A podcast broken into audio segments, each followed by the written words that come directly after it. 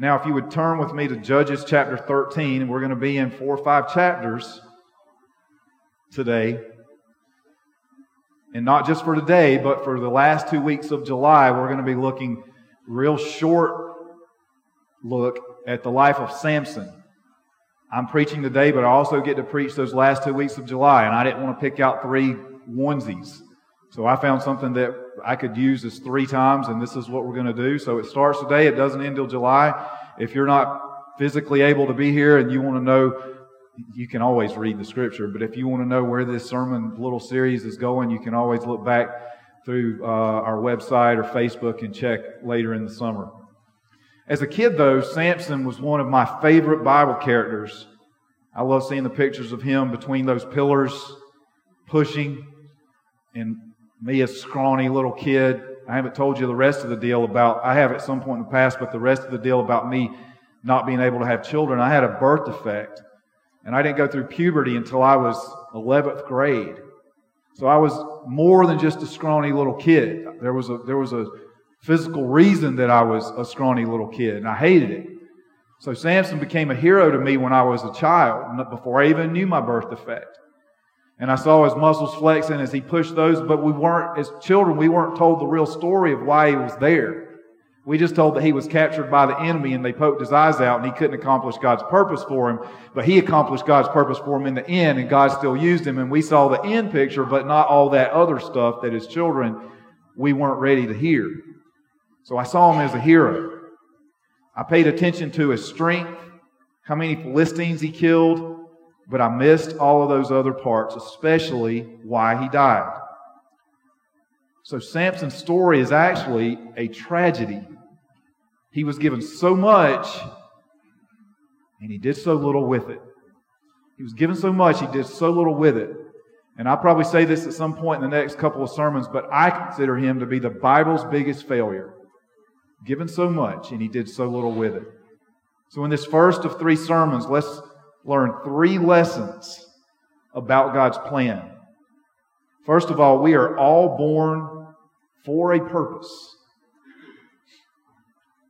Look with me at chapter thirteen, verses one through five. Again, the Israelites did evil in the Lord's sight, so the Lord handed them over to the Philistines, who oppressed them for forty years. In those days, a man named Manoah from the tribe of Dan lived in the town of Zorah. His wife was unable to become pregnant, and they had no children. The angel of the Lord appeared to Manoah's wife and said, "Even though you have been, been unable to have children, you will soon become pregnant and give birth to a son. So be careful. You must not drink wine or any other alcoholic drink, nor eat any forbidden food. You will become pregnant and give birth to a son, and his hair must never be cut. For he will be dedicated to God as a Nazarite from birth, and he will begin to rescue Israel from the Philistines." As a Nazarite, taking that vow, your life was to be lived in service to God. And sometimes it was a short period, sometimes it was a long period. Samson's parents dedicated him to God, and it was for a lifetime. So his life, his purpose was to be lived in service to God. That's a very specific purpose. These neighboring Philistines had been dominating Israel for years, and God gave a special son to a barren couple to bring Israel uh, some relief. In the book of Judges, there's just cycles. There's about six cycles of rebellion, conquering by some outer force. They would go years and continue in that, and then they would finally cry out to God, some sort of repentance, but really just wanting a deliverer. God would deliver them. He would raise up a judge. He would raise up somebody to free them, to protect them, to defend them. So Samson is one of these guys, and his period, we'll see in a little bit, was for twenty years, where he led the Philistine conquering. He protected Israel from them. God gave him superhuman strength that seems to have come and gone, came at times, but he knew that he had it, and he was supposed to use it to rescue Israel, to protect them. He was Israel's judge and protector, but he wasn't an elected leader. He didn't have a throne. He wasn't the commander of an army. He wasn't a military leader. But as long as he was around, the Philistines left Israel alone. When I was in the ninth grade, I got to go to school with my older brother, who was a senior in high school, for the first time since I was in the third grade. He's four years and three grades ahead of me. He's still, he's still alive. He's four years older than me, but he was three grades ahead of me. So just like our kids, there's going to be such a separation there that they didn't get to go to school together. And I've already told you that part about it being a scrawny little kid. So to deal with life and to deal with things as they were in the eighties, the kind of bullying, I just learned to, to, to, to be okay, to, to be compliant, not to run my mouth, to obey the rules, to be a... I, I talked to our youth about a lot of things this week, and it was things that we have also talked about for the last six, seven months on Wednesday nights. I'll just fill you in on them. One of them was having a having a worldview, knowing truth, what absolute truth is. And the second thing was making good decisions. So at one little moment, there's as much teaching that goes on in private times, like sitting around the dinner table, as there are in the big group times. I said to one of them, you you need to be a sidewalk walker. And one of our teenagers, I won't mention any names, but Jenna has a trouble using the word literally. So I'm trying to teach all of them that you just do something, you don't literally do something. It's okay just to say that you do it. Not that I'm literally going to walk down the stairs, because what does figuratively walking down the stairs mean? I'm just walking down the stairs. But as we were having these discussions about literal and metaphorical language, I told one of our teenagers, you need to be a sidewalk walker. And I looked at Jenna and I said, figuratively. There's sidewalks laid out, and that shows where you are to walk. You, for the most part, you, you need to be a rule follower and not try to demand your own way and make your own way and always be the one that's fussing and complaining and whining because you want your way. Be, be a sidewalk walker. So that's what I was as a kid, and I learned to do that, not to get bullied. And I still got picked on, and I just dealt with it the best I could. But then in the ninth grade, my brother was a senior, and he was reckless, and he was crazy. He ended up going in the military after high school. He became an Army Ranger. He served several tours of duty. He went back in as a thirty-year-old. He went and agreed and signed back up and said, I want to go do this again. So he went back into the second Gulf War, Desert Storm, whatever you want to call it. He went and signed up and did several more years as a paratrooper, training others to do things he had learned in the late eighties and the early nineties. This was my brother. Everybody knew him. He had friends. But everybody didn't know that he was my brother because we didn't quite look alike, at least not in those days. One day at lunch, as I'm sitting with my friends, there was a big, we were thirteen hundred school, and there was only two lunches. So there's a lot of people in there, and they just put tables out in long rows, and it's tight and it's packed. So one day I'm in the middle of one of these rows with people all around me, and I'm sitting with my friends and some people that, that were a year older than me. I knew who they were because I'd been in middle school with them, but there'd been two years since I was around them, and they had grown and I hadn't. For whatever reason, one of the, I don't remember what was said, but all of a sudden one of them had my jacket collar pulled, and my face is right by his, and I can smell his stinking breath, and he's telling me what he's about to do to me, and I'm like, I don't even know what I did. I, I didn't say anything. I don't know what happened. I still don't know what happened. But when he got finished telling me all the things he would do to me and threatening me, I just picked up my tray. My brother, I, I leaned back, and yeah, he would, he had been sitting there before, so I looked. He's still there, sitting with his girlfriend. I just squeezed through the aisles calmly. Nothing's going on with my tray. I leaned down as I walked by and I said, what happened to me? And he jumped up. I saw the fire in his eyes. And I said, this, this is what I wanted, but I don't want to see the result. So I told him exactly who. He said, who? And I think everybody probably heard him. And I was like, I felt like Jim Carrey and Dumb and Dumber. I was pointing. Yep, yep, that's him. He threw the salt shaker. That was him. Yep, some of y'all seen Dumb and Dumber.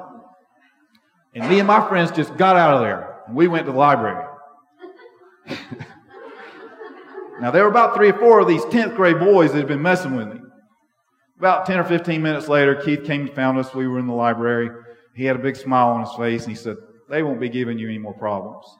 I'm like, what did you do? He said, just don't worry about it, but you don't have to worry about them anymore, and they won't be giving you any more problems.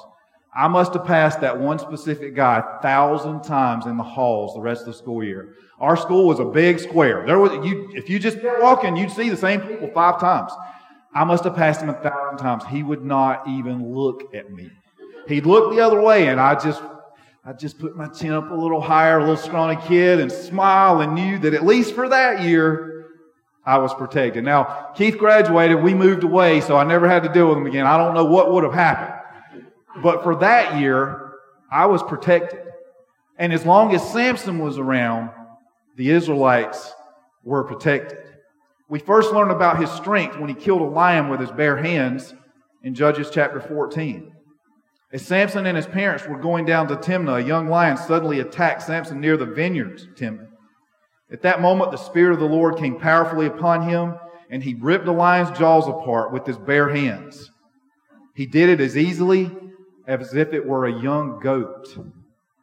Just like Samson, we're all born for a purpose. Now, God doesn't tell our parents specifically what our purpose is like he did their, his parents. He doesn't tell us all that up front. But still, we all have the same basic purpose. Your purpose, your purpose, your purpose, and my purpose, it's all basically the same as children of God. We exist to get to know God as well as possible, to know Him as Father, as Savior, as Creator, as Lord. We exist to share Him with everyone we can, and we exist to show people what He is truly like as we live our lives in honor and obedience to Him. That means to glorify Him. Living, showing what God is truly like to the people that we come in contact with. And it's that simple. That's generally what our purpose is. Now, how those things play out for every individual are different. How we individually fulfill God's purpose has unlimited possibilities. God gives all of us different personalities, different sets of gifts and talents and interests and desires. It's no coincidence that you like what you like. It's no coincidence that you have those personality traits. Maybe your personality trait is like Peter, and you're impulsive, and you got to talk, and you got to say, and you got, and maybe yours is more like mine, where you sit back and wait on the dummy to make mistakes, so you learn from him what not to do, and maybe a better approach at how to tackle the problem. But it's not a mistake that you have that personality. It's just your job to figure out how to use that personality to glorify God, the strengths and the struggles with it. It's not a coincidence that you are good at those things. God made you like that, generally speaking. When we live for Him, He guides us into ways that we can specifically fulfill the basic purpose that He gives to every one of us. Secondly, we decide to live for God's purposes or for our own. We decide to live for God's purposes or for our own. Samson had God-given superhuman strength, and he never surrendered it to God.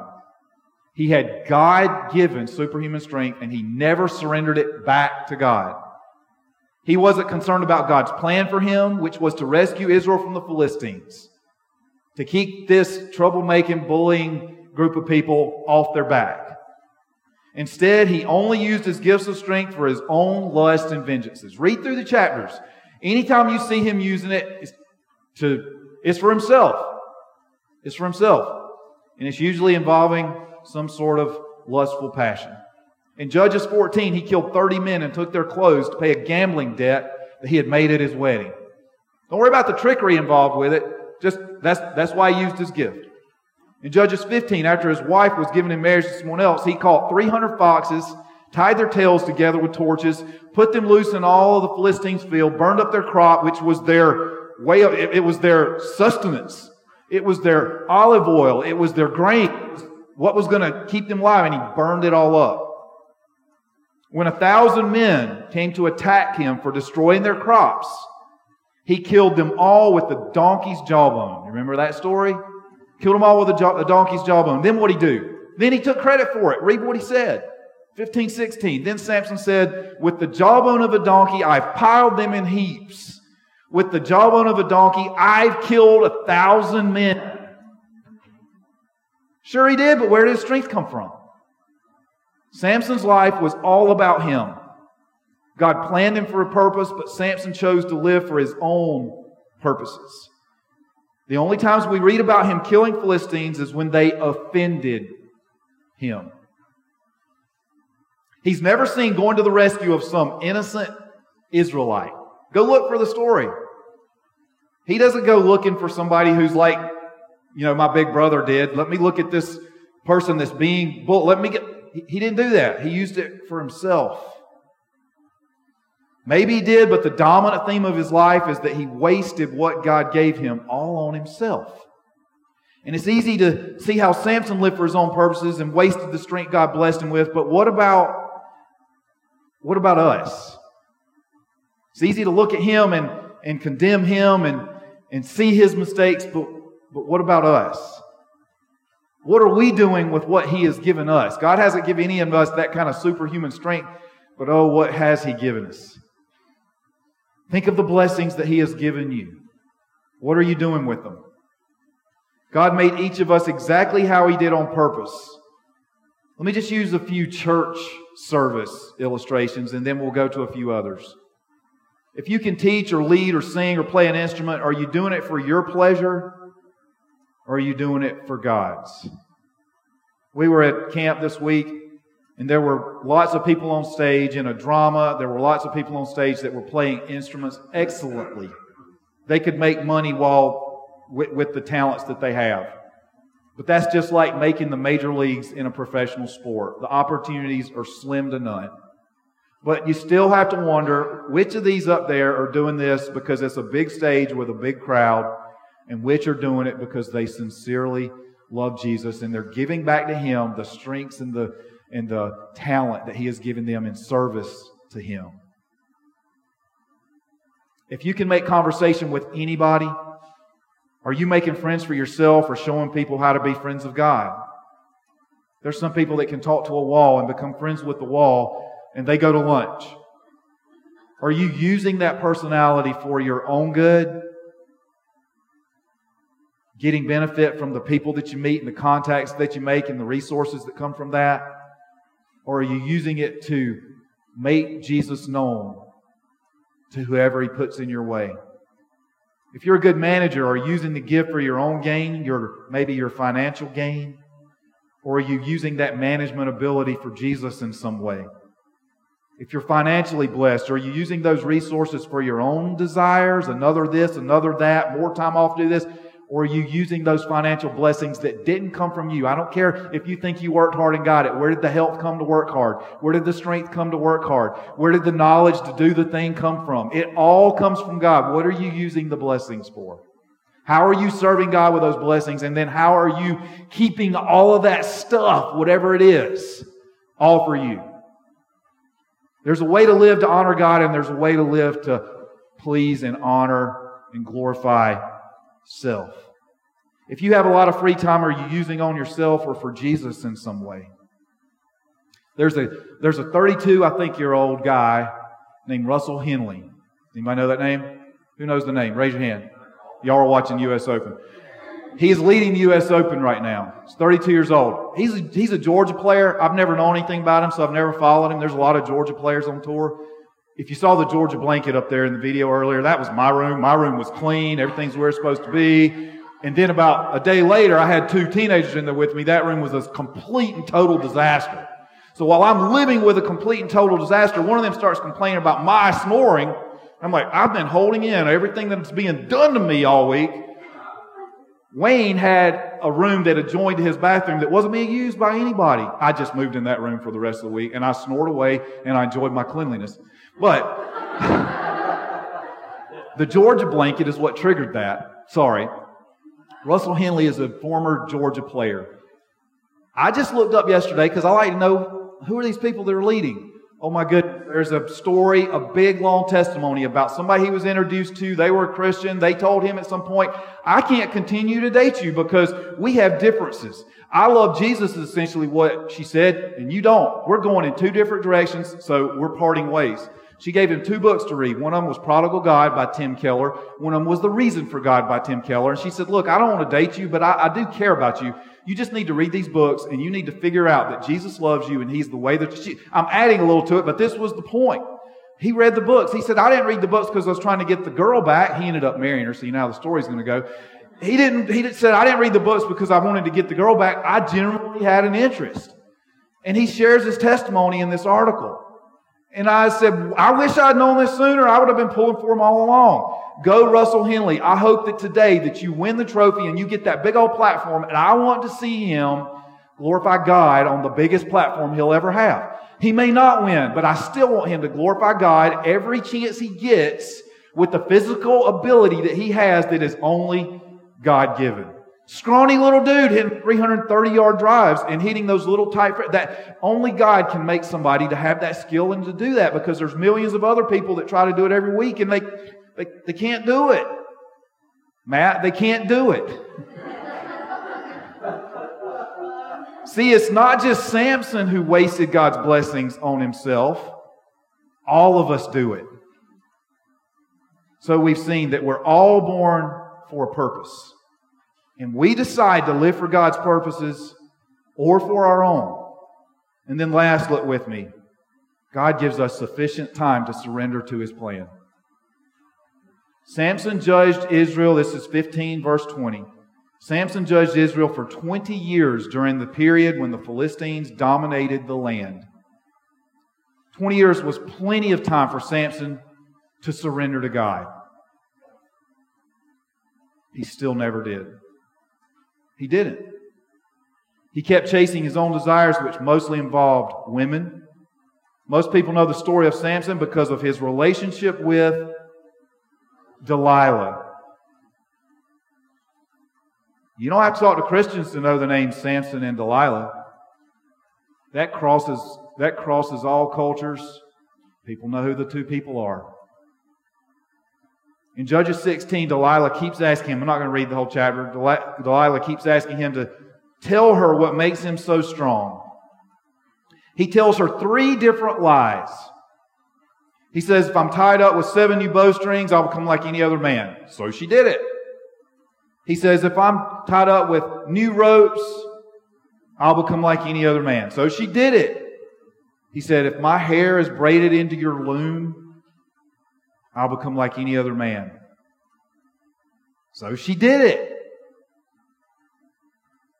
While he was sleeping all three times, and then she had the Philistines come in. And, Samson, Samson, the Philistines are upon you. And he just jumped up and did whatever and destroyed them and went on about his merry way. But then look with me at Judges sixteen, verses eighteen through twenty-one. Delilah realized he had finally told her the truth. So she sent for the Philistine rulers. Come back one more time, for he has finally told me his secret. So the Philistine rulers returned with the money in their hands. Delilah lulled Samson to sleep with his head in her lap. And then she called in a man to shave off the seven locks of his hair. And in this way, she began to bring him down, and his strength left him. And then she cried out, Samson, the Philistines have come to capture you. And he woke up, he thought, I will do as before and shake myself free. But he didn't realize that the Lord had left him. So the Philistines captured him and gouged out his eyes. They took him to Gaza, where he was bound with bronze chains and forced to grind grain in the prison. Samson chose a sexual relationship over fulfilling God's purpose. And he became so confident in himself and in his own strength that he forgot the source of his strength. He knew that Delilah would tell the fourth story that wasn't a lie, didn't he? He knew. I've always thought, why did he tell her he knew what was going to happen? Here's why he told her. He'd become so confident that he didn't believe that it would do anything. Apparently, he thought it wouldn't matter if his hair were cut, but the Bible says, and his strength left him. His hair wasn't the source of that strength. God was. And God had stopped empowering him. God knew that Samson would continue to waste God-given strength. So he took it from him in order to fully accomplish his purpose for Samson at a later time. If God had allowed Samson to live out his days and die a natural death, Samson gives no evidence that he ever would have accomplished his purpose. which he ultimately did at the end of the story. But he gives no evidence that he would have done that on his own. We'll see next time that he only decided to surrender to God when he had no other choice. You do not want to put yourself in that predicament, that you have no other choice. Serve God and love God because you love Him and you want to live your life as an offering to Him, not just as, I guess it's the only thing I have left to do. Serving Him because you own, you have no better choice is still a better choice than continuing to reject Him. But it's much better when we serve God because of all the things that He has already given us and already done for us. So how about you? Do you think you can decide to surrender to God whenever you feel like it? That's a question I want you to reflect on. So let me ask it again. Do you think you can decide to surrender to God whenever you feel like it? It's a dangerous road to take. The fact is that we've already had all the time we need to surrender to Him. Every one of us are fully aware of our sinfulness. We're aware of our need for God's forgiveness. We're aware of our continual need for His guidance and blessing. But most people choose to live in denial of everything they know to be true. Samson didn't realize that his days of freedom were about to run out. So whether you're rebelling against God in a really obvious way, or just by refusing to use some of the giftedness that He has blessed you with for Him, my prayer as we close this today is that each of us will fully surrender to God now while we still have a choice. Pray with me. Father, I thank You for this bad example that we can learn from. Bad example that we can make a good decision from. Help each of us today to discover our purpose, our specific purpose, how You want to use us to bring others to You and to live a life that glorifies You. Thank You for what You have taught us today. Help us to choose to follow You while we still have the chance. Even Christians who already know You as Savior, help us to follow You with whatever step of obedience that we have been holding back from You and refusing to take. And if there are those here this morning who have never surrendered their life to You, acknowledge their sins, acknowledge what Jesus did as He lived a perfect life, died as a perfect sacrifice from our sins, and rose from the grave so that He can defeat sin and death and hell. And when we put our trust in Him, we have eternal life that begins now and the promise of heaven one day. Help anybody here who has never made that decision to make it today before we leave, and also to tell somebody about it. We ask this prayer in Jesus' name.